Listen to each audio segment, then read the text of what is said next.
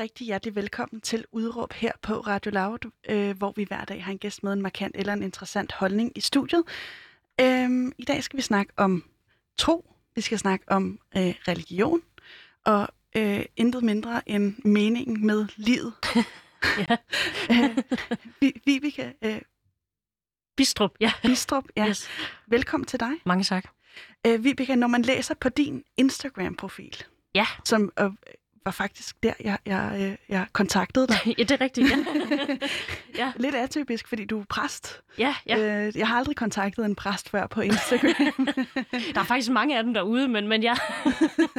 Nå, okay, det er, det er helt kanon.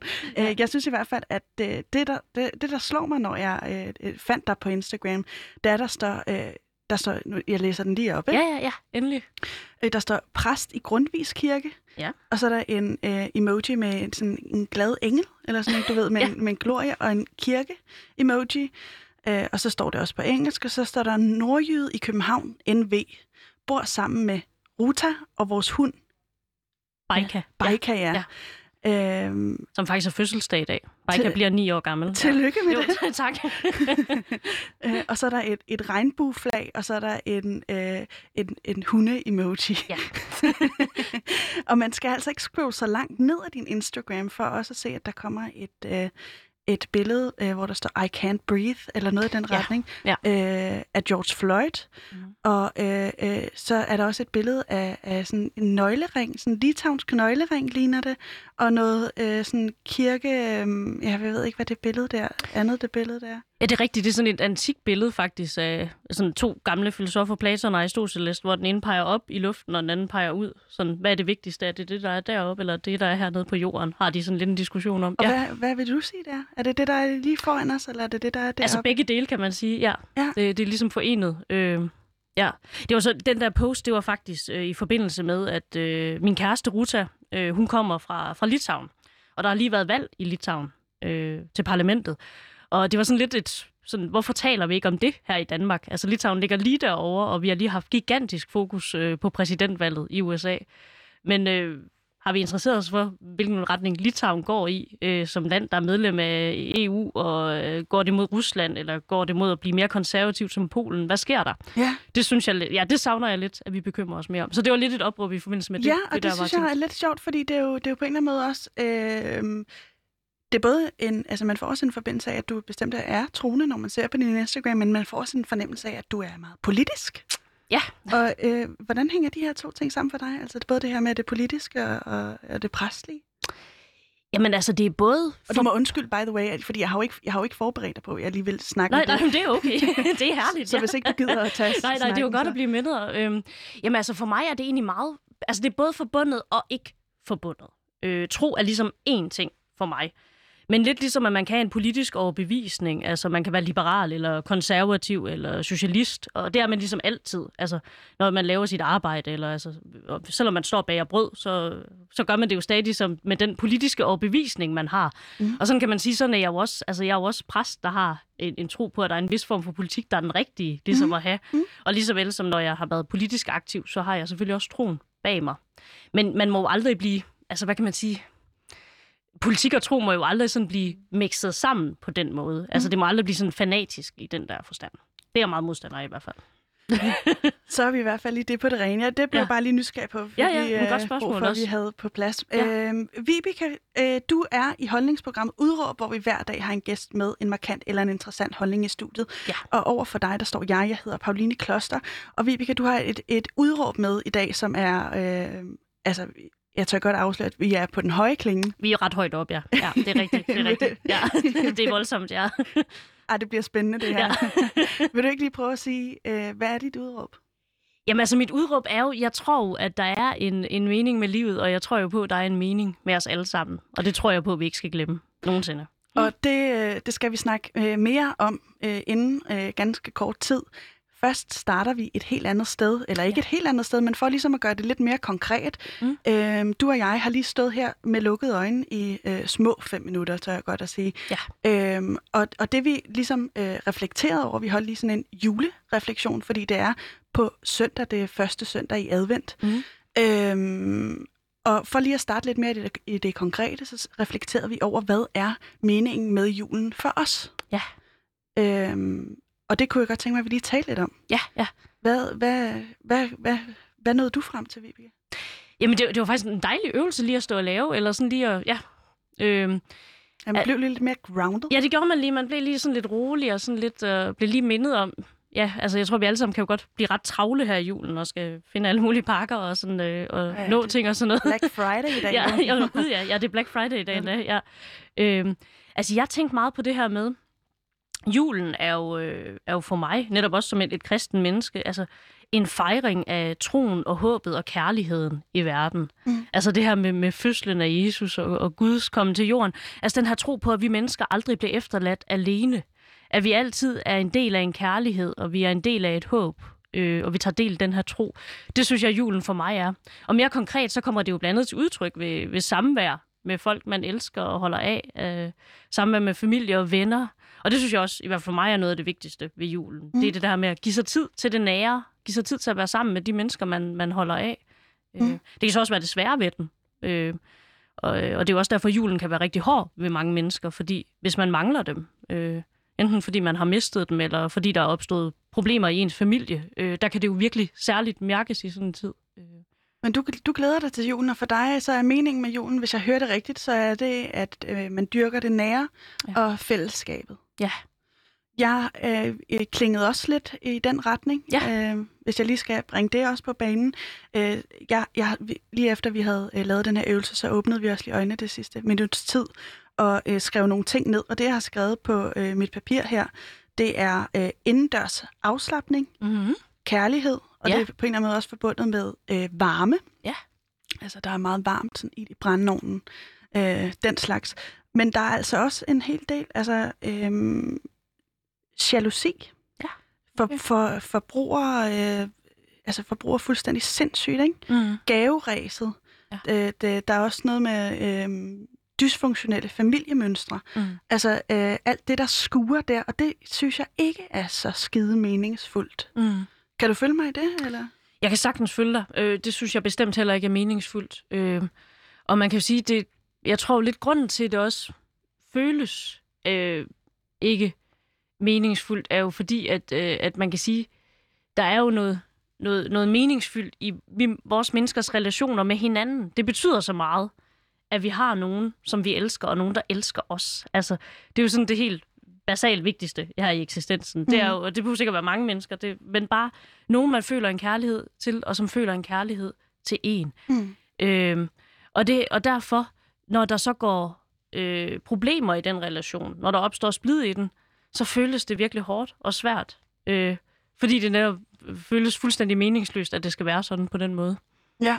Ja. Og er, er, det, er, der, er der nogle konkrete fif til, hvordan jeg kan forvente øh, den, eller et, en del af det, jeg opfatter med julen, som er meningsfuldhed, eller meningsløshed måske øh, mere præcist, ikke? til noget, der på en eller anden måde giver, giver bedre mening for mig. Altså, jeg tror i hvert fald, man skal håbe på, eller håbe, øh, tro på, øh, eller kan rette blikket mod det her mirakel, som vi jo fejrer den 24. december, altså juleaften, eller, eller vi fejrer den 25. Altså den her tro på, den her kærlighed, der kommer til jorden og tager bolig i blandt os. Altså den her guddommelige kærlighed, der bliver spredt. Og det her med, at den, den handler ikke bare om vores menneskelige relationer med hinanden, den er meget ud over det. Mm-hmm. Så ligegyldigt, hvordan det går med dine relationer her i verden, og lige meget, hvor meget det kan føles som om, at de har fejlet, så er du altså elsket af Gud opfra. Du har rod i den kærlighed. Der er en, der elsker dig. Og du skal give kærligheden tilbage, og så kan den måske også sprede sig på en anden måde omkring. Okay, og det... Jeg ved godt, vi taler store ting her. Ja, men også fordi det bliver simpelthen så... Øh, jeg, kan, jeg tænker bare sådan, øh, gud hvem, altså, ikke? Altså, Ja. jeg er den, er den mere øh, kulturkristne. Jeg kan godt finde på at gå i kirke juleaften, mest for traditionen. Ja, ja, ja. Øh, men jeg har sgu lidt svært ved at, at, at følge den 100 procent. Mm. Men vi kommer til at snakke mere om det, fordi Ja. jeg, jeg, du siger dit udråb ganske kort og, og, og storslået. Ja. der, der er en mening med livet. Ja. Øh, Vibeke, hvad, hvad er det, du mener med det?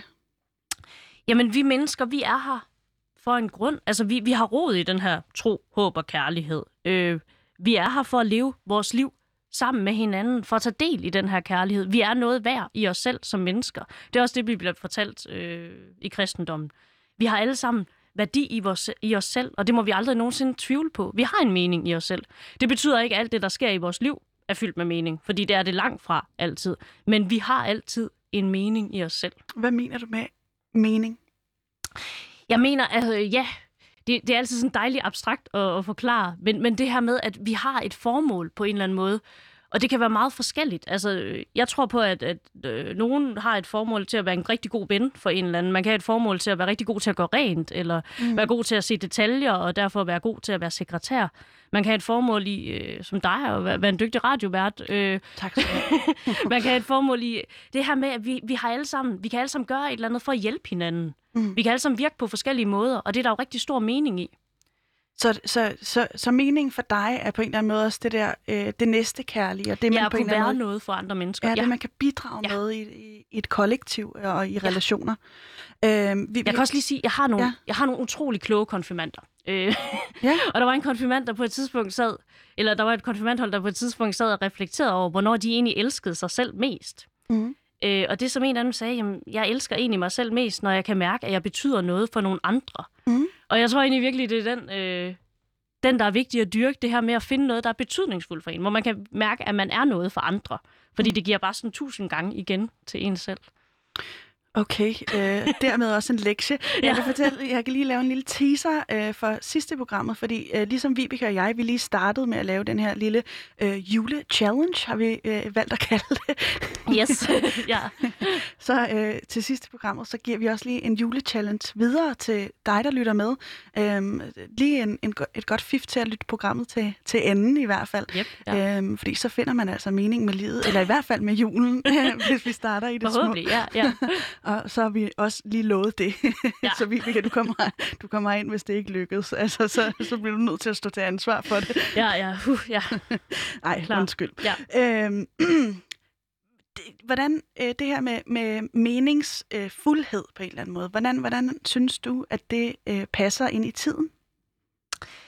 Øhm, jamen, jeg tror, jeg tror altid, vi mennesker øh, har jagtet et eller andet, der kan gøre, at vi føler en eller anden vis form for meningsfuldhed. Øh, og, og det er også nogle gange noget af det, der kan føre nogle rigtig øh, dårlige ting med sig. Altså man taler for eksempel om, da nazismen opstod i Tyskland, og, øh, og kommunismen i, i den form, den også endte med at opstå i, øh, i, i Rusland, at det, det var også rigtig meget en søgning på mening med livet for folk, altså en direktion. Og så kom der en ideologi som nazismen, der ligesom havde en meget klar sådan opskrift på, hvad, hvad var det rigtige? Vi skulle dyrke det her overmenneske, og det krævede så, at vi slog 11 millioner andre mennesker ihjel for at forsøge at gå vejen derhen. Mm. Den her jagt på en forståelse af verden. Og det er jo en meget for mig usund dyrkelse af mening med livet, mm. fordi den ligesom skubber, hvad kan man sige, øh, skubber øh, samtalen og dialogen og, og, og næste kærligheden væk i det.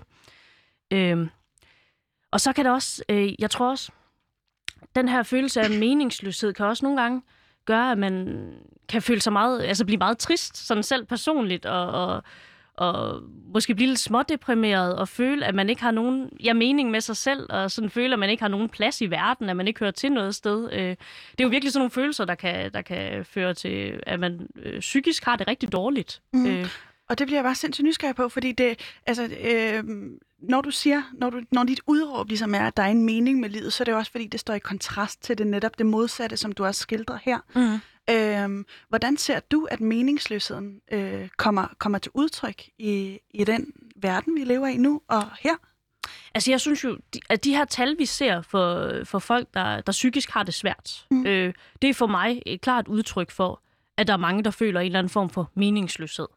At der er et eller andet, der ikke føles meningsfuldt i deres liv mm. øh, som også gør, at de har, får det svært øh, psykisk. Øh, og det synes jeg jo er problematisk. Det er jo virkelig trist at læse nogle af de her øh, statistikker nogle gange over, hvor mange der egentlig har det rigtig, rigtig svært. Mm. Øh, og ikke mindst med sig selv. Altså den her følelse af, at man ikke slår til øh, som menneske. Men er det, øh, fordi nu, nu peger du på de der statistikker, som jo er høje, ikke? Mm. Og jeg tænker bare, er det, er, kan man øh, tror du, at man kan drage den her meningsløshed ud over bare individet, eller sådan, også som personer, men det også på en eller anden måde ligger til grund et andet sted, altså uden for os selv, ude i samfundet? Er der et eller andet, du kan pege på der, hvor du tænker, øh, det her kunne godt være roden til den her meningsløshed, som...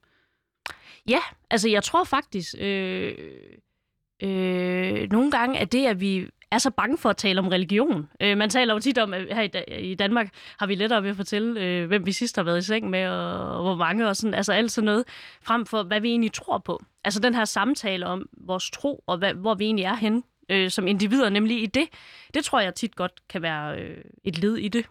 At vi, det er ligesom om, vi tør ikke tale om tro, og, og man kan let nogle gange hurtigt blive sådan lidt stemplet, hvis man begynder at snakke om, at man egentlig er troende, og, og så kan man sådan hurtigt sådan og... føle, at man bliver nødt til at tage afstand fra det på en eller anden måde. Ja, og hvor, hvorfor, øhm, som, som du ser det, hvorfor, hvorfor er det så problemfyldt? For mig er det problemfyldt, fordi jeg tror, men det er jo så også, jeg tror på, at der er en stor mening i det at tro. Altså jeg tror virkelig på, at, øh, at, at, at, ja, at meningen med livet er forbundet med det at tro. Så mm. derfor tror jeg, det er en meget, meget vigtig del. Øh, og derfor tror jeg også, det er noget, vi skal ture selv at gøre mere, og ture overgive os til det at tro. Fordi i det at tro, der befinder man sig også i afmagten. Altså, det er noget, man ikke har kontrol over. Det er noget, man ikke helt kan forklare. Altså, det er ikke sådan ligesom en eller anden kemisk formel, hvor man kan sige, øh, nu sætter vi det her sammen, og så bliver det til sodavand eller øl eller et eller andet ja. nice. Øh, det er ligesom, det er noget uforklarligt. Det er noget, vi ikke helt kan beskrive. Det er noget, vi kan tro på. Det er ikke videnskab. Mm. Øhm, og det tror jeg, at den samtale kunne vi alle sammen, hvis vi begynder at have den meget mere, så tror jeg, at vi kunne begynde at føle en større mening. Hvad, hvad er der i den samtale?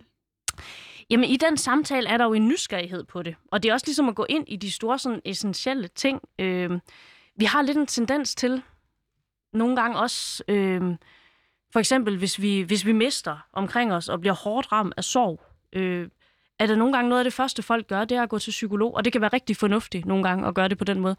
Men der er også nogle gange, hvor man glemmer at snakke med de mennesker omkring en, omkring det, der er sket. Mm. Altså faktisk lukke sine medmennesker ind i det. Lad dem tage del i det, man går, gennemgår at give ud af det. Øh, hvilket også kan være rigtig sundt. Altså det her med, at vi skal jo ikke holde os skjulte som mennesker for hinanden. Vi må godt fortælle om vores sorger og glæder, og dermed også give vores medmennesker mulighed for at tage del i det og være, og være der for os. Øh, jeg tror, de fleste af os er glade, eller føler også en kærlighed til os selv, når der er en ven, der betror sig til os, fordi vi kan mærke, at der er tillid. Tillid er noget af det, der virkelig opbygger os mennesker. Mm. At man kan mærke, at der er et andet menneske, der har tillid til en, så vedkommende tør fortælle en noget, og jeg tør fortælle dig noget. Der er noget i det. Så øh, jeg prøver bare lige at gentage det for at sikre ja, det er rigtig mig, godt, ja. at jeg forstår det. Ikke? Der, så der er noget med øh, troen, øh, og at man øh, efterlader noget uden for sig selv, noget man ikke har kontrol over. Mm. Øhm, og man skal turde være åben over for den sårbarhed, det ligesom også kan invitere til. Helt vildt meget sårbarhed. Øhm, fordi så er det lettere at være der for hinanden og for sig selv. Eller hvad? Altså, forstår jeg det rigtigt? Ja, ja. Øh, altså man kan sige, øh, øh, troen på, øh, altså i virkeligheden troen på, at Gud findes, er jo også en tro på, at Gud altid er med en i livet, lige meget hvad der sker. Mm. Både igennem det glædelige og det smertelige. Man er aldrig alene i livet. Det er din grundlæggende tro på. Men også en tro på, at ja, netop, at vi medmennesker er her for at skal hjælpe hinanden. Mm. Så når jeg gennemgår noget, der er svært, så skal jeg have en tro på, at du gerne vil hjælpe mig.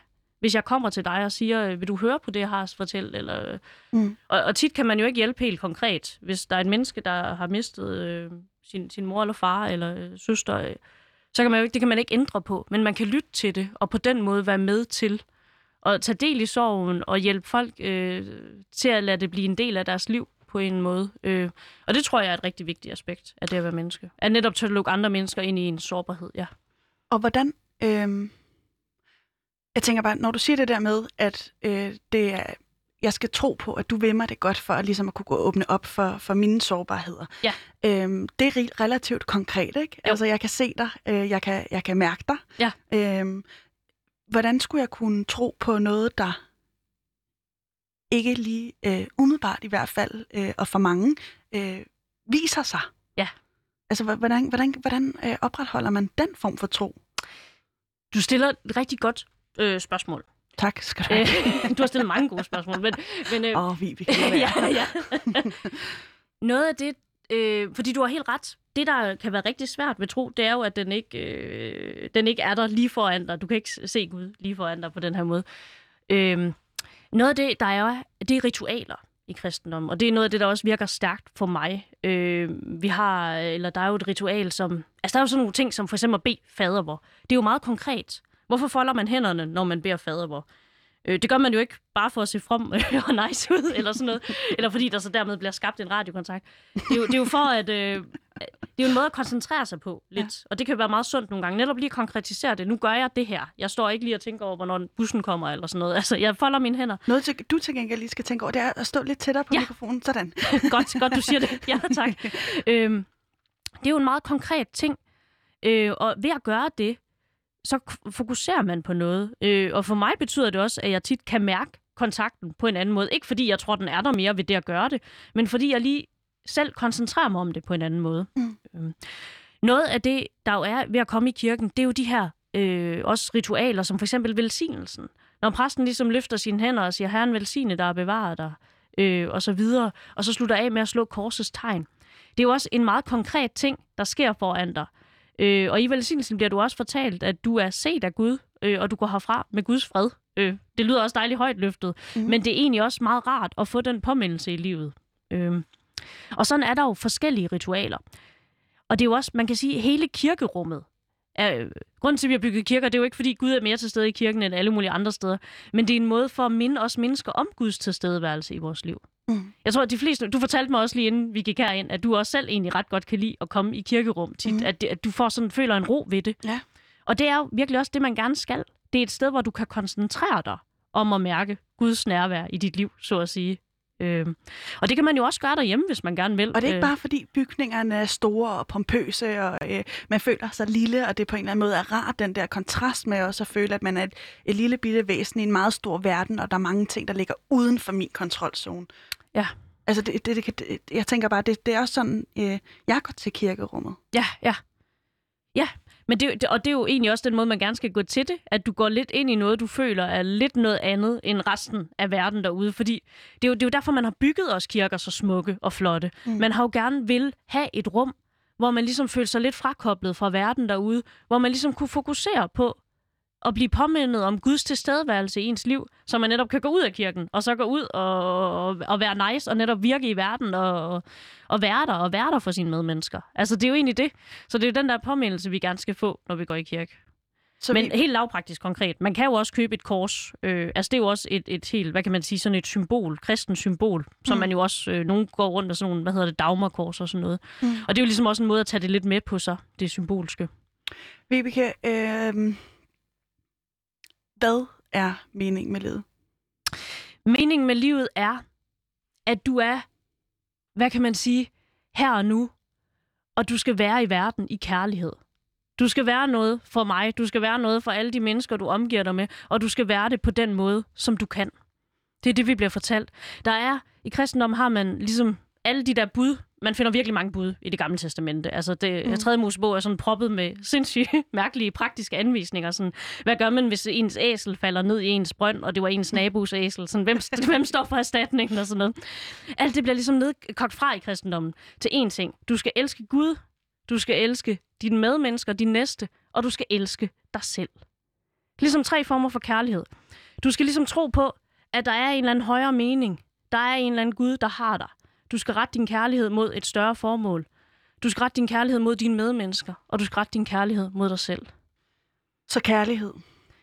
Kærlighed, men, men kærlighed ikke forstået som sådan en, en romantisk følelse. Altså, det er ikke forelskelsen, vi her jagter rundt efter. Den kan vi altså ikke være i hele tiden. Øh. men, øh, men, men, men det at være, se på sine medmennesker med værdighed. Se på sig selv med værdighed. Handle over for sine medmennesker i værdighed. Det kan godt nogle gange være, at man ikke... Øh, har lyst til at hjælpe den anden. Nogle gange bliver man også nødt til at tænke, okay, nu, nu jeg bør hjælpe til her. Så må pligten ligesom slå til. Men som udgangspunkt, at vi skal hjælpe hinanden og være der for hinanden. Okay, altså... Øh, jeg ved godt, det er... Ja. jamen, øh, det er, sgu også, det er sgu også spændende. Altså, det er det da. Mm. Øh, men Vibeke, jeg tænker bare, du er 32. Ja. Du er præst. Ja. Øh, og du har, altså det, det kræver jo, at man har læst teologi, som er et vældig langt studie. Det må man sige, ja. Altså, du har... Du har, du har øh, man kan jo godt øh, med en lidt øh, fræk Anton spørge, hvordan, hvordan ved du det så ungt, når du, altså, du, du, har, du er dårligt gået i gang med livet, og du har brugt meget af livet at sidde med hovedet begravet i dine bøger. Ja. Altså, hvordan fanden er det, du har regnet den ud af? I modsætning til mig, faktisk. Jamen, jeg ved heller ikke, om jeg har regnet den ud. Øh, det er vigtigt at sige, at det er tro, jeg taler om her. Det er ikke viden. Der, der er jo ikke noget af det, jeg har sagt til dig, jeg kan være helt fuldstændig sikker på. Men det er min tro. Det er mm. min tro, at det er sådan der. Ja. Øh, det er min overbevisning. Øh, jamen selv personligt, øh, jeg oplevede som lige knap seksårig, det var to uger før min, min Må jeg lige Nej, ja. holde den? Ja. Øh, eller, eller det, vi kan også godt gå ind i det nu, det kan vi faktisk godt. Okay. Jeg siger bare lige først, så øh, du lytter til Udråb her på Radio Loud, øh, programmet, hvor vi hver dag har en gæst med en markant eller en interessant holdning i studiet. Øh, vi, vi kan vi snakker om dig, og vi snakker om øh, meningen med livet, i hvert fald for dig, som er læner sig meget op af det religiøse. Ja. Hvad øh, du oplevede på et tidspunkt, da du er seks år, at din far dør Ja. øh, på tragisk vis. Øh, jeg kunne godt tænke mig lige at spole tiden tilbage. Du var selv lige inde på det. Hvad, hvad, hvad er det for et barn, der, øh, der er øh, før din fars død? Jamen, det er jo lille, øh, ja, øh, femårig Vibeke, som jo øh, har det godt, vokser op med sin, øh, med sin mor og far, og også en, en sød hund, der hed Skipper dengang, og hendes lille søster. Øh, øh, og så vælger min far så at, ja, at tage sit eget liv. Altså, han begår selvmord lige øh, omkring, jeg tror, det var to uger inden jeg fyldte seks. Øh, og det er jo klart, det er jo voldsomt. Altså, øh, lige pludselig fra den ene dag til den anden vidderlig, så er ens far væk, Mm. øh, og så ser man ham aldrig mere. Og det er klart, når man er lige knap 6 år gammel, så fatter man ikke helt, hvad der er sket. Kan altså, du huske, da du, da du fik det at vide? Jeg kan faktisk godt huske, da jeg fik det at vide. Øh, jeg kan huske, at min mor kom ind. Øh, hun vækkede os. Det var sket om natten. Øh, hun kom ind og vækker os om morgenen, sådan som jeg husker det i hvert fald, Mm. øh, og fortalte os, at vi skulle altså ikke i børnehaven i dag, øh, og vores far var død. Og det var sådan, det, ja, det forstår man ikke som Nej. et lille barn, men man ved virkelig ikke, hvad døden er. Øh, men man forstod, at han ikke var der, og det var mærkeligt. Øh, og jeg kan også huske, at jeg kom med til, øh, han blev begravet. Jeg kommer fra sådan en lille landsby op i, øh, op i Nordjylland, der hedder Havbro. Øh, og han blev begravet der fra Havbro Kirke, og, og det var sådan, det var meget, øh, altså en mærkelig oplevelse som seksårig, fordi alle folk var sindssygt kede af det, og, og der blev grædt helt vildt meget, og kirken var stuende fyldt, og, øh, og man forstår bare ikke sådan helt, hvad det er, der egentlig lige er sket. Øh, men jeg havde, altså dengang, jeg havde virkelig en grundlæggende tro på, at han var et andet sted. Jeg følte stadig, at han var en del af mit liv, øh, og at jeg kunne tale med ham. Øh, han var der ikke. Jeg kunne ikke se ham, men han var et eller andet sted. Øh, apropos nogle gange, de her tanker, man kan have om, at folk kommer op i himlen eller sådan noget. Det føltes i hvert fald sådan for mig, som om han var et eller andet sted derude, og stadig fulgt med i mit liv. Øh, og så begyndte jeg så hver aften at tænke, at øh, nu skulle min far da lige have at vide, hvordan min dag havde været, så jeg bad sådan en lille aftenbøn til ham. Du, Øh, du folder hænderne nu, jeg folder lige hænderne, ja. og gjorde du også det øh, dengang? Ja, det gjorde jeg nemlig. Jeg, jeg foldede hænderne, og så bad jeg en lille... Eller, det var ikke en bøn så meget, men, men mere, jeg fortalte ham lige, hvordan min dag havde været. Øh, og så begyndte Gud ligesom også at snige sig ind i den bøn. Fordi jeg tænkte, han var jo ved Gud, så jeg kunne lige så godt også lige bede til Gud i den Var det- forbindelse. Var det efter begravelsen, at, at Gud begyndte også at snige sig ind? Eller hvad? hvad øh? Jeg tror... Jeg kan, jeg kan ikke helt huske, hvornår Gud begyndte at snige sig ind. Jeg tror... Øh, det, ah, det har nok været lidt længere tid efter. Jeg tror sådan lige efter begravelsen var det mest min far. Øh, men så begyndte det ligesom... Men du i tale satte alligevel også, at der skete et eller andet til den der begravelse, altså øh, med, med dig og din tro på en eller anden måde. Ikke? Hvad, hvad, hvad kommer der til syne der? Hvad gør indtryk på dig? Er det, er det den store bygning? Er det, øh, er det præsten? Eller hvad, hvad, hvad er det, der gør indtryk på dig der, da du sidder til din fars begravelse? Jamen, jeg tror egentlig mest, det der gjorde indtryk på mig, det var, hvor kede af det alle mennesker var. Øh, jeg kan faktisk ikke, for at være helt ærlig, jeg kan overhovedet ikke huske noget om, hvad der blev sagt, eller jeg kan slet ikke sådan huske øh, øh, sådan det ned i detaljer. Jeg kan tværtimod faktisk huske, at jeg jo ikke forstod så meget, og derfor egentlig hellere ville lidt ud at lege, fordi jeg synes faktisk, det var lidt kedeligt for at være helt ærlig. ja, ja. Øhm, så det var ikke sådan øh, på den måde. Øh, det er først for mig noget, der er, er kommet øh, sådan senere, jeg sådan er begyndt at forstå det. Men jeg tror bare, altså egentlig, det er jo ikke fordi, jeg kommer fra sådan en, øh, en meget klassisk dansk familie, hvor, øh, hvor vi, øh, i hvert fald sådan den del af familien, er gået i, i kirke til, til højtiderne og til begravelser og bryllupper og dåb og sådan nogle ting. Øh, men det har ligesom lagt meget i mig, den her. Der var en tro på noget. Der var en tro på noget større på en eller anden måde. Øh, Altså, din familie var ikke særlig religiøse, men alligevel så ligger det i dig. Altså jeg ved ikke, min familie er religiøse på den måde, at jeg vil jo sige, når man kalder sig selv kulturkristen, så er man faktisk i virkeligheden ret religiøs, synes jeg som regel. Okay. Ja, øh, fordi jamen for mig handler det, det, det der med at gå i kirke, det er altså bare, øh, det skal man bare gøre for ens egen skyld. Det handler ikke om ens forhold til Gud. Altså det, så det, det er ikke på den måde, man kan måle på, hvor kristen man er som menneske. Øhm, så for mig må min familie troende ved, at, at de også havde en tro på, at min far levede videre et eller andet andet sted. Øhm, Var det noget, I snakkede om på den måde? Jamen, det har det nok været på en eller anden måde. Øh, uden jeg sådan... Altså, jeg kan ikke rigtig huske det. Øh, men jeg tror... Altså, jeg er ud af sådan... Min fars familie er sådan øh, grundfigianer, kan man sige. De øh, har været sådan øh, med i efterskole og højskoleverden. Og derfor har der sådan altid været en tradition for i den del, at man sådan, øh, det har der også været på den friskole, jeg gik på, for at man bad fader hvor hver dag til morgensamling og sådan nogle ting. Så man kan ligesom sige, det har ligesom sådan været lidt i omgivelserne. Mm. Øh, og netop ikke som noget, man havde behov for at tale så meget om, tror jeg. Fordi man troede bare på det. Altså, det, der, det var bare sådan i en, at sådan var det. Øh, og sådan tror jeg også, jeg følte, det var. Og hvordan, du begynder så øh, at, at folde dine hænder om aftenen, når du ligger som ganske barn, eller ganske ung, ikke? Altså øh, seks år cirka starter du med Ja, at, at ja. folde hænderne. Og i starten er det til din far, og så begynder Gud at snige sig ind. Og kan du huske, hvordan, øh, hvordan det bliver meningsfuldt for dig at gøre netop øh, det ritual? Jamen, det var jo ekstremt meningsfuldt for mig, fordi øh, for mig var det jo den her øh, mening i, at, at selvom min far var død, så var han stadig min far. Øh, han var stadig en del af mit liv, øh, og sådan har jeg det egentlig stadig. Jeg, jeg kan faktisk stadig godt finde på nu at tale med ham indimellem, øh, fordi jeg stadig synes, at, at, at hans stemme, jeg kan godt lige sådan at fornemme, at han stadig er en del af mit liv, og, og ser, hvad der sådan sker og sådan noget. Øh, så for mig... Øh, var det ligesom sådan, det, det meningsfuldt. Ikke fordi der er intet meningsfuldt i, at min far døde. Altså, han valgte at tage sit eget liv. Det er på ingen måde meningsfuldt. Øh, men den meningsfulde i at føle, at, at det var ikke fordi, han ikke kunne lide mig som menneske. Det var ikke fordi, at han sådan... Øh, øh, ville flygte væk fra den del. Altså, han havde egentlig stadig kærlighed til mig. Det var nogle andre ting, der gjorde, at han gjorde det. Så det der med stadig at føle, at der var en mening med mit liv. Altså, det var ikke meningen, at min Var det- fars død skulle gøre, at, at jeg ikke kunne leve videre. Var det Øh, svært at overbevise dig selv om, at, at der var mening med dig, og det ikke var derfor, han... Nej, det har det faktisk aldrig været. Øh, jeg har, da jeg sådan begyndte at forstå, hvad et selvmord egentlig var, for det gjorde jeg jo ikke på det tidspunkt. Men, men da og der var jeg, du omkring 13, ikke? Eller hvad? jo, jo, nemlig da jeg var Ja. sådan de der 13-14 år, øh, husker særligt omkring, at jeg skulle konfirmeres og sådan noget, der var jeg meget sådan, der var min far ikke med, og helt ærlig. Øh, det der med, at han selv havde valgt livet fra på den der måde, var jeg rigtig, rigtig gal over. Øh, nej, så jeg har, det var egentlig mere en vrede imod ham, jeg har haft øh, på et tidspunkt. Øh, men den valgte jeg så også bare sådan at... Altså, jeg har vidderligt gået og råbt af ham nogle gange i haven, og sådan sagt, det kan du virkelig ikke være bekendt. Øh, sådan luk det ud. Fordi det tænker jeg, har jeg det måske også sådan lidt som far, der skal han også kunne rumme det, at jeg er gal på ham, selvom han ikke er her, men måske et eller andet andet sted. Ja, Øh, hvad råbte du? jeg, jeg kan ikke huske det helt.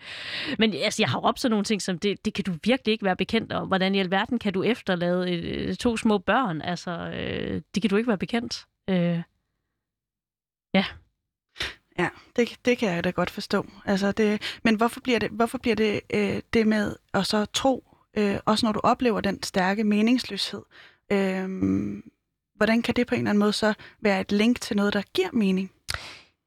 Jeg tror ved at opleve det meningsløse, øh, fordi som også, øh, det er vigtigt for mig at sige, der, der sker rigtig mange meningsløse ting i verden. Det, der sker rigtig mange ting, der ikke er nogen mening i. Der er ingen mening i den her coronapandemi, som vi går igennem lige nu. Men der er rigtig meget mening i os som mennesker. Og det var også lidt det, jeg følte dengang. Der var ingen mening med, at min far skulle dø, øh, eller han valgte at dø. Men der var en mening i mig som menneske. Der var en mening i, at jeg skulle leve videre. Øh, jeg havde et formål med mit liv, og det skulle jeg stadig ud og leve, selvom min far ikke var her mere. Og det, det formål, var det defineret for dig på det tidspunkt? Øhm, nej, det var det ikke. jeg, jeg vidste ikke på det tidspunkt, at jeg skulle ud og være præst. Nej, overhovedet ikke. Øhm, og det var... Nej. Øhm, jeg, øh, jeg startede på gymnasiet og havde... Øh, og der var mit yndlingsfag historie. Så jeg tænkte sådan, at jeg skal nok læse historie, når jeg er færdig. Eller sådan noget i den dur. Øh, men så dumpede jeg tysk øh, i gymnasiet. Og, øh, og, så var jeg, og det betød så, at jeg ikke kunne komme ind på noget humanistisk, og dermed øh, historie. Øh, og, og så var jeg sådan, jeg gad virkelig ikke tage tysk om. Øh, sådan som jeg overhovedet ikke. Og så skulle jeg sådan lidt over, jamen, hvad, hvad skulle jeg så lave? Hvad, hvad skulle mit liv så indeholde? Øh, Og så kom jeg til at arbejde på noget, der hedder Varetog, som ligger lige inde ved siden af Rådhuspladsen. Mm. For noget, der hedder Grundtvigs Forum, som er så nogen, der beskæftiger sig meget med Grundtvig. Og på det tidspunkt, der lå Søren Kierkegaard-selskabet også der, øh, som er dem, der var ved at udgive Søren Kierkegaards samlede værker. Og der gjorde jeg så rent og øh, lavede mad og sådan nogle ting. Øh, og det betød sådan, at jeg... Hvor ofte var du der, ja? Jamen, jeg boede der faktisk. Øh, det var et fuldtidsjob, øh, jeg havde efter gymnasiet. Så ja, så... Hvordan fik du det? Jamen, det, det er så lidt sjovt. Dem, der var ledere af Grundtvigsforum på det tidspunkt, de kom fra Havbro. Så der opstod sådan lidt en tradition for, at, at, at unge piger fra landsbyen Havbro kunne komme over og få et år i København, hvor de så kunne arbejde og gøre rent, og så tjene lidt penge, og så prøve at bo i København. Var man den eneste, der boede i, i det så? Eller var det, var nej, det nej, nej. Det er sådan en, en ret stor bygning, der ligger derinde. Okay. Okay. Så der er sådan mange forskellige øh, ting. Øh, og vi var så to dengang. Øh, mig og Kofej, der gjorde rent derovre. Øh, begge to fra Havbro. Øh, og der, lå, der ligger også et kollegie og sådan noget derinde. Så der, der er en del mennesker, der bor derinde. Øh, men det der med, at man lige pludselig bare gik og gjorde rent mellem en masse filosofer og teologer, gjorde sådan, at jeg tænkte, gud ja, teologistudiet, det er jo egentlig, det består af historie, det består af etik og filosofi og religion, hvilket egentlig omtrent er alle de ting, jeg synes er ret spændende her i verden. Øh, og så var jeg sådan, okay, men det er jo det, jeg skal læse. Øh, og så tog jeg så lidt til New York og sang lidt i gospelkor derover og kom tilbage og tog lidt på højskole og skulle lige finde ud af, var det nu det? Og så tænkte jeg sådan også, jeg havde sådan lige en fløjt med jura, hvor jeg lidt overvejede, er det jura, jeg i virkeligheden skal læse? og det var sådan meget, fordi jeg synes sådan noget som menneskerettigheder var spændende, og Ja, netop den mere esti, øh, hvad hedder det, ja, øh, etiske dimension af det. Men så kom jeg så tilbage til teologien og tænkte, det er rigtigt. Og udviklede dit forhold til religion sig i takt med, at du gik sammen med øh, øh, filosofer og teologer? Altså, jeg vil godt tænke mig, Ja, ja. fordi da, da, da, da du er lille, der, der, der folder du dine hænder der og beder til Gud om aftenen. Ja. Øh, også din far, for Ja, den sags skyld. ja. Øh, øh, hvordan, hvordan udvikler den sig, din, din tro? Øhm, jamen, det gør den på sin vis. Og, og både, det er faktisk lidt både og. Jeg tror, når vi mennesker nogle gange taler om, øh, om barnetroen, og vi kan godt nogle gange tale om det, hvor vi ser lidt ned på den, eller sådan at det der med, at man har en barnetro, man har sådan en eller anden, lidt det der igen med, at man bærer rundt på en eller anden grundlæggende tro inde i sig, som man ikke helt kan forklare, men en tro på, at man ikke er alene, og en tro på, at vi lever videre et eller andet sted bagefter, og sådan ting. Den har jeg egentlig altid lagt i mig øh, på samme måde, altså lige fra lille barn til, til nu. Øh, men min forhold omkring alle de andre ting omkring troen, altså hvordan, øh, hvad hedder det, sådan noget som bibelkritik og filosofi og sådan, altså hele den indføring, jeg fik i det, det var ligesom igennem teologistudiet. Og var der nogle særlige mennesker, der gjorde indtryk på dig og var en del af den her rejse øh, der på det der, hvad, hvad kalder du det sted, Grundvis øh, Grundtvigs Forum. Forum? Ja. Øh, jamen det gjorde de alle sammen. Altså der var virkelig mange... Øh, Hvorfor? Altså, hvad, hvad, hvad, sagde, hvad sagde de? Jamen, jeg tror bare, det var mere det der med, at Grundtvig står, der er sådan en kæmpe Grundtvig-statue nede i gården, øh, og jeg gik sådan hver dag, når jeg gik på arbejde, så gav jeg ham lige sådan en high five, og var sådan, vi har joket meget med, at der stikker sådan en finger ned, øh, og det var ret smart at få sådan en, en øl, hvad hedder det, sådan en øl, eller ikke en ølautomat, hvad hedder det? Øloplukker. Ja, øl, ja, ja, eller sådan en, eller, ja, hvor man sådan, eller kunne fylde fadøl op, eller sådan noget dernede fra. Gav ham også en gang sådan en Hawaii-krans på og sådan noget, men, men ja, så det der med at lige blive mindet om, der har vi Grundtvig, øh, og lige sådan, der var sådan en fin Søren Kierkegaard øh, hoved, som jeg også skulle støve af ret ofte, og det var sådan, jeg tror bare sådan mødet med de to, og så alle de her filosofer, der bare sad og beskæftigede sig med spændende ting, øh, med mennesker, og, og spændende og vigtige spørgsmål, det gjorde bare, at jeg sådan tænkte, altså teologistudiet var det rigtige. På det her tidspunkt vidste jeg heller ikke, at jeg skulle være præst. Mm. Det var først noget, jeg sådan fandt ud af hen ad studiet. Hvad var det for nogle spørgsmål, hvor du, hvor du tænkte, det her skulle da lige godt satans, var det spændende, det her var?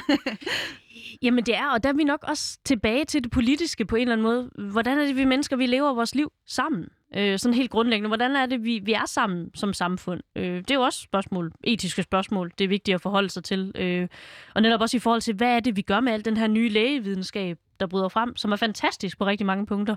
Men hvordan er det også, vi som mennesker navigerer i det? Øh, at vi nu kan få så meget viden om mange ting, og nogle gange kan det også føles som om, man skal træffe rigtig mange svære valg selv. Altså, vil man beholde et, et handicappet barn, for eksempel? Mm. Det er jo en sindssygt svær beslutning. Øhm, og sådan mange ting, så sådan hele det aspekt, synes jeg, øh, blev jeg virkelig sådan, det kunne jeg jo mærke, det var der mange derinde, der sad og arbejdede med på forskellige måder. Og hvorfor gav det mening for dig? Jamen, det gav mening for mig, fordi jeg jo synes, det er jo vigtige ting, der netop giver mening for os alle sammen. Det er jo et spørgsmål, vi alle sammen kan komme til at stå i på en eller anden måde. Øhm, men også bare som, altså, som en borger i et land, øh, et demokrati, som vi er så heldige at bo i, som jo kræver, at vi alle sammen tager del i det. Øh, den forpligtelse på os, det er at være demokratiske borgere. Ved både at sætte et kryds en gang imellem, men også at deltage aktivt i samfundet, være en del af, af samfundet omkring os. Øh, og de her spørgsmål, jamen, hvorfor er det vigtigt for os? Altså sådan, måske gå bag om, hvad er det for nogle bagvedliggende ting, der gør, at vi interesserer os for det her, og hvorfor er det, vi bør interessere os for det? Og har du fundet et svar på de spørgsmål? Jamen det har jeg jo. Altså det, jeg tror jo på, på Gud findes, og jeg tror på, at vi lever i Guds kærlighed, og jeg tror på, at det er en kærlighed, vi skal sprede omkring os til vores medmennesker. Fordi så øh, opstår mening. wow. wow. Yes. Det er simsalabim. Øh, Vibeke, der er så den her periode, hvor du bliver sindssygt fanget af det her teologistudiet, og, og du bliver så præst. Øh, udvikler din, din tro sig i den, altså du snakker om den her barnetro, mm. udvikler din tro sig og, i den periode? Øhm, ja, det, ja, det gør den. Altså, øh, på teologistudiet får man jo lov, altså det er jo et fantastisk studie. Øh, man får virkelig lov til at beskæftige sig med så vanvittigt mange spændende ting, øh, og bliver introduceret til rigtig mange øh, spændende øh, filosofer og teologer. Øh, øh, og dermed også, ja, altså det her med, at man på en eller anden måde øh, bliver introduceret mere til den verden, og måske ikke mindst får ord for den på en eller anden måde. Jeg tror også, det er tit det, vi nogle gange kan føle, at vi mangler, når vi har svært ved at tale om tro. Det er, at vi mangler ord for det på en eller anden måde. Altså det kan være svært at beskrive nogle gange, hvad det egentlig er. Øhm, så alt det. Men altså selv med min, min, på en eller anden måde, min barnetro, den ændrede sig egentlig ikke i løbet af teologistudiet. Øh, det var mere min forståelse af alle tingene omkring det. Altså, hvorfor er det, vi mennesker har brug for ritualer? Det er også igen for at blive mindet om Guds tilstedeværelse i vores liv. Øh, og det synes jeg, mit liv som præst jo også... Øh, for eksempel til en jordpåkastelse, til en bisættelse eller begravelse. Det der med, at man sådan står og putter jord på kisten, sådan, at jord er du kommet til, jord skal du blive, og jorden skal du igen opstå står man ligesom og siger tre gange, mens man putter jord på en kiste. Det er jo sådan, der er jo ingen. Altså umiddelbart er det jo en fuldstændig meningsløs handling, du står og gør.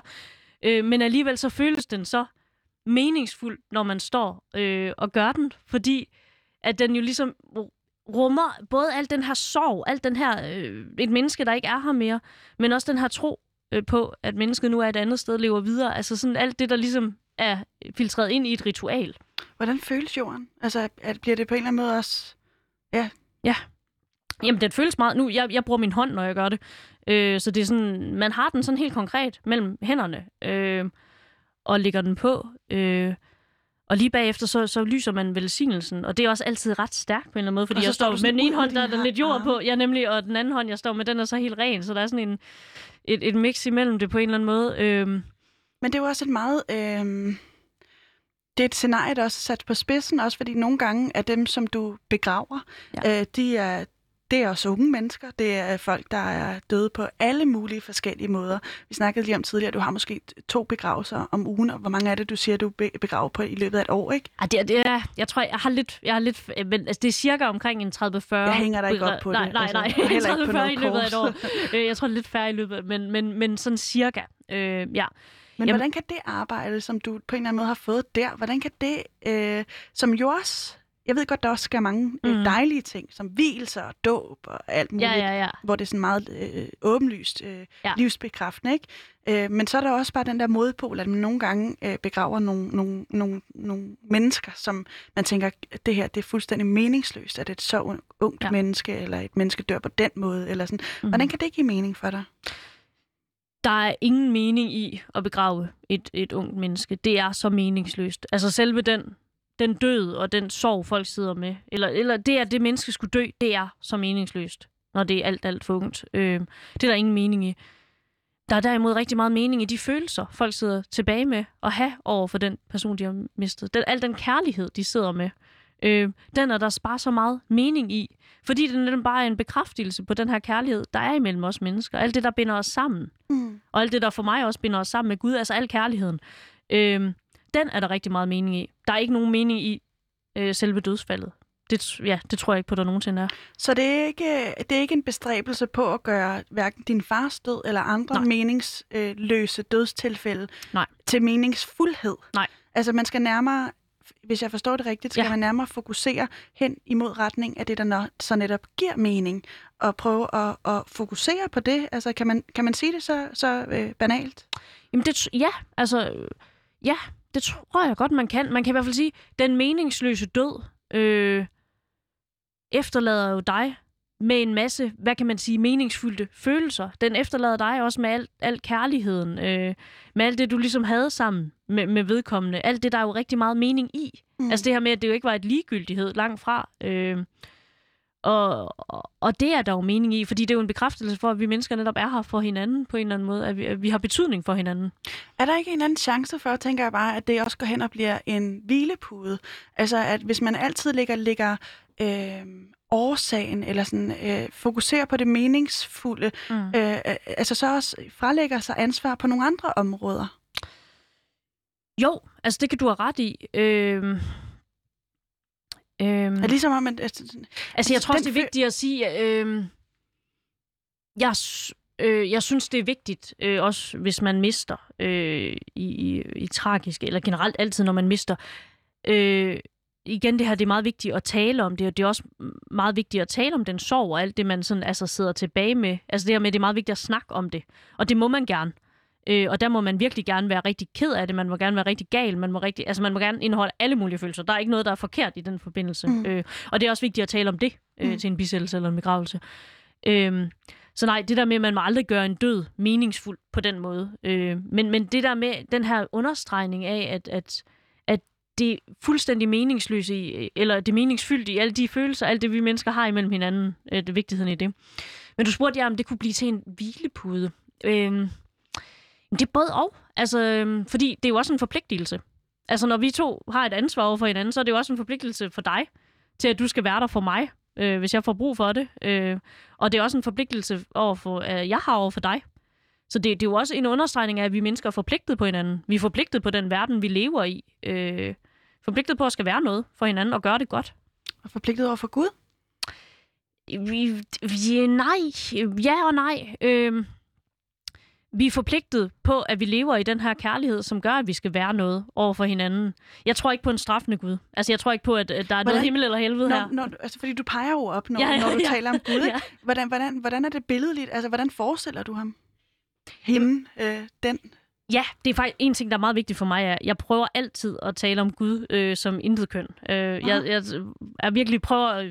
Der, der er nogle enkelte slipper, men jeg prøver aldrig at sige han øh, om Gud. Øh, Herren. Ja, ja, der er mange. Der er, der, der er ingen tvivl om, der er en tradition, der har tillagt Gud øh, maskulinitet, øh, så, og det kan vi ikke helt øh, gøre op. Eller det, ja, det, det er en helt anden diskussion. Wow, wow. Men, øh, ja. men, men, men, nej, det er faktisk det er et godt spørgsmål. Og det, er også, øh, og det leder måske faktisk hen til noget, jeg fandt ud af i løbet af teologistudiet. Øh, fordi jeg tror lidt, når jeg taler om tro, så gør jeg lidt to forskellige ting. Mm. Jeg har den her øh, barnetro i mig, øh, og den får mig til at kigge op og det er egentlig ikke, fordi jeg tror, at Gud nødvendigvis sidder oppe i himlen, eller der findes sådan en konkret himmel nogen sted. Øh, men det er fordi igen, lidt ligesom at folde hænderne. Det er rart at have et sted at kigge hen. Mm. Altså fordi hvis Gud er alle vegne, og jeg bare sådan står og kigger rundt i rummet, altså så bliver jeg jo fuldstændig ukoncentreret, og så er det sådan, wow, det er jo alt for abstrakt. Men det er egentlig sådan, min intellektuelle tro er. Okay. Intellektuelt vil jeg sige, at jeg tror på, at Gud er til stede over alt. Øh, øh, og, og det er jo sådan, øh, ja, sådan det er intellektuelt for mig. Men i min barnetro, i den lidt mere naive, altså der kigger jeg op, fordi der har jeg brug for at se noget mere konkret for mig. Og jeg tror også, det er derfor, at vi mennesker har fået det her begreb om Gud, der sådan fiser rundt på en sky og hygger sig med et langt skæg. Altså, det er fordi, vi har brug for at se noget konkret for os. Og du spurgte dig selv lidt ind til det før, det der med, mm, hvad, hvor er Gud, hvis jeg ikke kan se Gud? Mm. Øh, og der er det jo bare rart at konkretisere det lidt og kigge op. Øh. Er der en, kan man snakke om meningsfuldhed, øh, hvis man ikke er religiøs? Øhm, jamen, det, det kan man nok godt, måske. Jeg tror ikke, jeg er den rette til at svare på det. Mm. Øh, fordi, jeg må indrømme, jeg, jeg vil have svært ved at føle nogen mening med, altså, på den her måde, jeg gør med mit liv, i hvert fald nu, hvis jeg ikke havde en tro. Men der er i givet fald nok andre, der vil svare noget andet. Mm. Ja. Okay, det, det, det er da alligevel vildt nok. Altså, det, øh, det skulle... Øh ja. det, er sgu vildt, det er sgu vildt nok, altså. Øh, og så kunne jeg også godt tænke mig lige at høre om, fordi vi har altså øh, ikke sådan vanvittigt lang tid tilbage, ja. en små øh, seks minutter. Okay. Øhm, så og jeg har jo lovet, at man på en eller anden måde også øh, lige får et, et snus til den her jule-challenge. Yes, yes. Men inden vi kommer til det, kunne jeg godt lige tænke mig at høre, Øhm, fordi det, det er et meget øh, konkret øh, råd i virkeligheden, ikke? Mm. Øh, som, som vi lige giver videre lige om lidt. Men, men øh, hvordan, hvordan får vi skabt den her meningsfuldhed? Fordi religion er jo ikke det, der er allermest til stede iblandt, øh, nu siger jeg vores generation, mm. ikke? selvom mm. du lige er nogle år ældre end mig. Mm. Øh, men hvordan tror du, vi får den her meningsfuldhed inkorporeret i vores liv? Jamen, altså en helt konkret, det er jo et kedeligt råd i virkeligheden at komme med som præst, men, men der er jo en grund til, igen, at vi altid har bygget kirker. Øh, og som jeg også sagde før, det her med, at det er godt at gå ind og blive påmindet om det. Og det tror jeg, det er sundt for os alle sammen. Så altså i virkeligheden, at, at give os tid til lige at komme forbi kirken en gang imellem, det behøver ikke nødvendigvis at være til en gudstjeneste eller andet, men lige at give sig tid til at være der og lige mærke det. Kan man bare gå ind? Altså i Grundfiskirken er jo åben fra klokken 9 til 4 hver dag. Okay, øh, så er der så nogle gange konkret, ja. gudstjenester og bisættelser og andet, der gør, at man ikke lige kan komme derind. Men som udgangspunkt, ja. Så det er jo en åben kirke, man kan komme i. Øh. Så hvis man skal føle en eller anden form for connectedhed, og det behøver måske ikke at være med Gud, men kirkerummet er nok et oplagt sted, og lige øh, føle, at tingene er lidt større ja. end bare en selv. Øh, men vi, vi kan tiden gå, og, ja. og øh, julechallenge, yes. hvad skal der ske? Jamen altså, det kunne være rigtig godt lige, hvis man sætter sig ned og lige lukker øjnene. Er det på daglig basis, det her? Er det én gang? Øh, hvad, hvad, altså, hvordan? Altså, det, jeg har jo fortsat med igennem mit liv altid at bede en aftenbøn. Ja. Og det er egentlig mest blevet sådan en bøn, øh, hvor jeg lige sådan tænker, hvad skete der lige i dag? Hvad, hvad var dejligt? Hvad, hvad var jeg glad for? Øh, hvad var måske knap så nice? Øh, hvad ville jeg gerne have haft? Var anderledes og sådan nogle ting. Øh, og det synes jeg er rart, for lige at minde mig om, hvad, fordi igen, dage kan nogle gange gå ekstremt hurtigt med alle mulige ting, og så kan man ligge der og tænke, hvad, hvad, hvad skete der egentlig? Så kan mm. man godt lige minde sig selv om det. Øhm, så ja, på daglig basis kan det være godt lige at, at samle sig selv om, hvad har egentlig været betydningsfuldt vigtigt for mig? Hvad har føltes meningsfuldt for mig i dag? Øh, hvad kunne jeg godt tænke mig, skulle være, der skulle være mere af i morgen, for at det skulle føles, eller jeg skulle føle endnu mere, at det var meningsfuldt. Er det så noget, man skal gøre øh, hver dag i december måned, og så lige evaluere, når december måned er gået meget passende der ved det nye år, ikke? Jo. Fungerer det her for mig, og er det no- eventuelt nogle ritualer, jeg skulle tage med ind i det nye år? Ja. Og hvordan, hvordan gør man helt konkret? Skal det ske med lukkede øjne? Det var det, vi gjorde. Altså, mm. hvordan, hvordan forestiller du dig, at, at det her giver bedst mening? Altså, det kommer meget ind på, hvem man er, og hvad man synes er rarest. Øh, jeg synes, det er rart at folde hænderne og lukke øjnene, fordi igen, det der med, så koncentrerer jeg mig. Jeg skaber lige et rum, hvor jeg er koncentreret om det. Så bliver jeg ikke lige forstyrret af, af alt muligt andet. Øh, så det, ja, det vil jeg anbefale. Altså, det er helt konkret. Øh, det kan også være at sætte sig ned og tænde et lys. Nu er det jo december, man kan jo sætte sig foran sine, sin kalenderlys, der brænder ned eller et eller andet. og lige kigge på det, og lige øh, skrive nogle ting ned. Det er der også nogen, der har glæde af, at, at synes, det er rart lige at sætte, øh, sætte skrift på det. Øh, det kan man også gøre. Men i hvert fald sørge for, at man får skabt en stund, hvor man lige føler, at man er koncentreret om det, og lige mm. giver sig tid til det. Mm. Og hvis du sidder derude og lytter med og tænker, at det her er noget, jeg godt kunne tænke mig at kaste mig i med, så smid lige en melding, øh, når december er gået, om ja. det her det virker eller ej. Øh, og det kan du altså gøre på, og nu skal jeg se, om jeg kan huske, hvad den mailadresse hedder. Nej, men den finder jeg lige øh, om lidt. øh, Vibeke, jeg kunne godt tænke mig, at vi lige til sidst afrundet her. Kan man, kan man øh, snakke om, om meningsfuldhed, øh, uden at snakke om politik? Ja, ja, det synes jeg godt, man kan. Øh, altså, det, det meningsfulde er jo netop igen i, i, i, i, at vi mennesker er her i kærlighed, og vi skal leve vores liv sammen i den kærlighed. Øh, man kan så sige, hvordan, altså det er jo så op på samfundsplan, hvordan skal den kærlighed konkret udmønne sig? Altså, hvordan tror vi på, at vi, vi skaber rammerne for det bedste fællesskab med hinanden? Og det er jo der, politik så i virkeligheden kommer ind i billedet. Sådan. øhm, og hvis du skulle pege på, på tre ting, vi ligesom skal tage med os for den her samtale, øhm, kunne, du, kunne du gøre det? Altså, fordi det er jo ekstremt abstrakt, men hvis vi skulle prøve på en eller anden måde at gøre det bare en, en kende mere mm. øh, konkret, øh, hvad, hvad er det så, du håber på, at vi skal tage med os for den her samtale?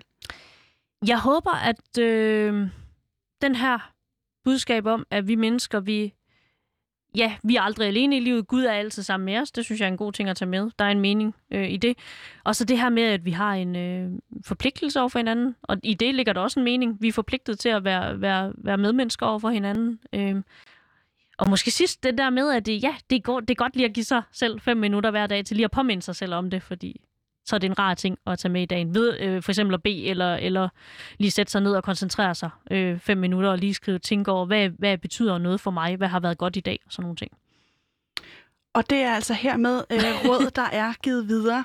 Øh, Vige, Vibeke Yes. Bistrup, Ja. tusind tak, fordi du vil komme her og være min gæst i dagens program af Udråb og sige, at der er en mening med livet. Mange tak, fordi jeg måtte. Vi Det var prøver- dejligt. Vi prøver at, at skabe en, en mening med i hvert fald julen i første omgang. Øh, og som sagt, så kan du altså skrive ind til udråb med dobbelt A, snabelag, radioloud.dk, øh, og lige fortælle, øh, give en heads up på, hvordan det er gået. Så skal jeg nok lige vende tilbage Ja, det til må dig. du meget endelig gøre. Det til er jeg også dig, spændt øh, på. Ja. Og så kan vi øh, Ja. måske lige tage en round 2 på et andet tidspunkt. meget gerne. Øh, tak fordi du har lyttet med derude. Jeg skal sige, at min producer var Tejs Kamuk. Øh, produktionsselskabet er Rakkerpak Productions, og jeg hedder Pauline Kloster.